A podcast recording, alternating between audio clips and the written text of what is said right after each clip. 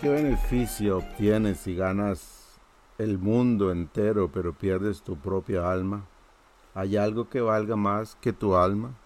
Son las palabras de Jesús en Mateo 16, 26. Y él compara ganar el mundo es igual a perder la vida. Y creo que aquí están las dos, dos cosas que, que debemos valorar. Porque ganar el mundo es la búsqueda de recibir aprobación, aplausos, admiración, eh, que el hombre corre en busca de eso. Eh, la, carrera esta de, querer lograr una meta, un, certificado por el que estudié mucho, un puesto en una empresa, eh, un obstáculo que vencí, eh, o ser admirado o respetado por ser el jefe, el que manda o el que invita, que hay, esa es una manera de vivir la vida. Es la manera en la que se pierde la vida. ¿Por qué? Porque nos desgastamos en eso. Compare, compare vivir en ese activismo de todos los días, corriendo de aquí para allá, solo para recibir aprobación, aplausos, admiración, tener un logro, esforzarse por lograr esto, aquello, que ya, ya ni lo cuestionamos, ya lo vemos parte de la vida, hay que hacerlo. Eh. Es extraño quien no tiene metas, quien no tiene sueños, quien no, quien no se esfuerza por lograr algo. Pero Jesús dijo eso, ganar el mundo. ¿De qué sirve ganar el mundo si pierdo la vida? Es que se pierde la vida, no sé si se ha dado cuenta, pero pero bueno, un día estos, eh, hoy hablaba con el Uber que me trasladó y, y me decía él, yo trabajé en hoteles por 30 años, di lo mejor de mi vida y luego me echaron y punto, no hubo nada más que eso. Les di mis mejores años de la vida. Y es cierto, eso es, ganar el mundo porque trabajaba en una empresa, tenía, no sé, un salario, reputación, ocupó puestos importantes, contaba él, pero perdió la vida. ¿Por qué perdió la vida?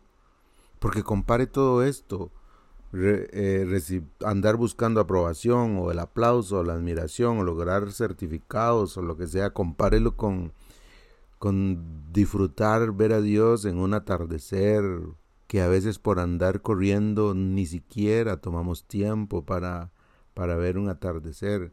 Eh, andamos, compare eso ah, con, con, disfrutar la creación, las cosas que hay en la creación.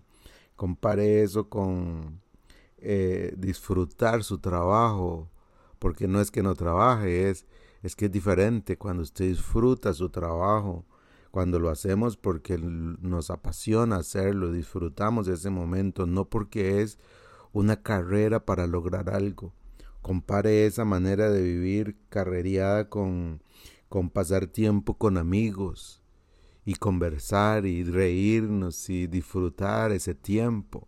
Compárelo con, con sus carreras de la vida, con, con el andar tratando de, lograr cosas. O sea, no se compara. Compárelo con, con ese, con, con el hecho de que a usted lo admiren o lo respeten porque es el jefe. Pero cuando termina la jornada laboral, usted está solo, no tiene a nadie, no tiene amigos con quien compartir.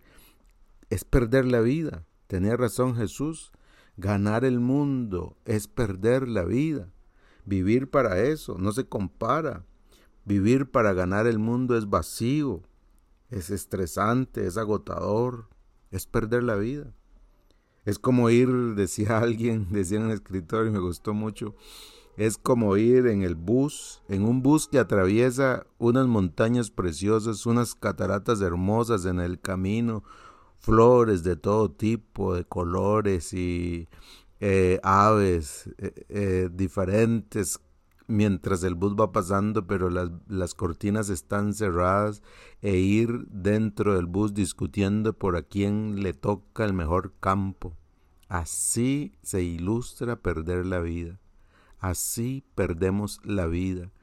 Eso es lo que nos, nos, nos lleva al mundo, para eso nos, nos maneja el mundo.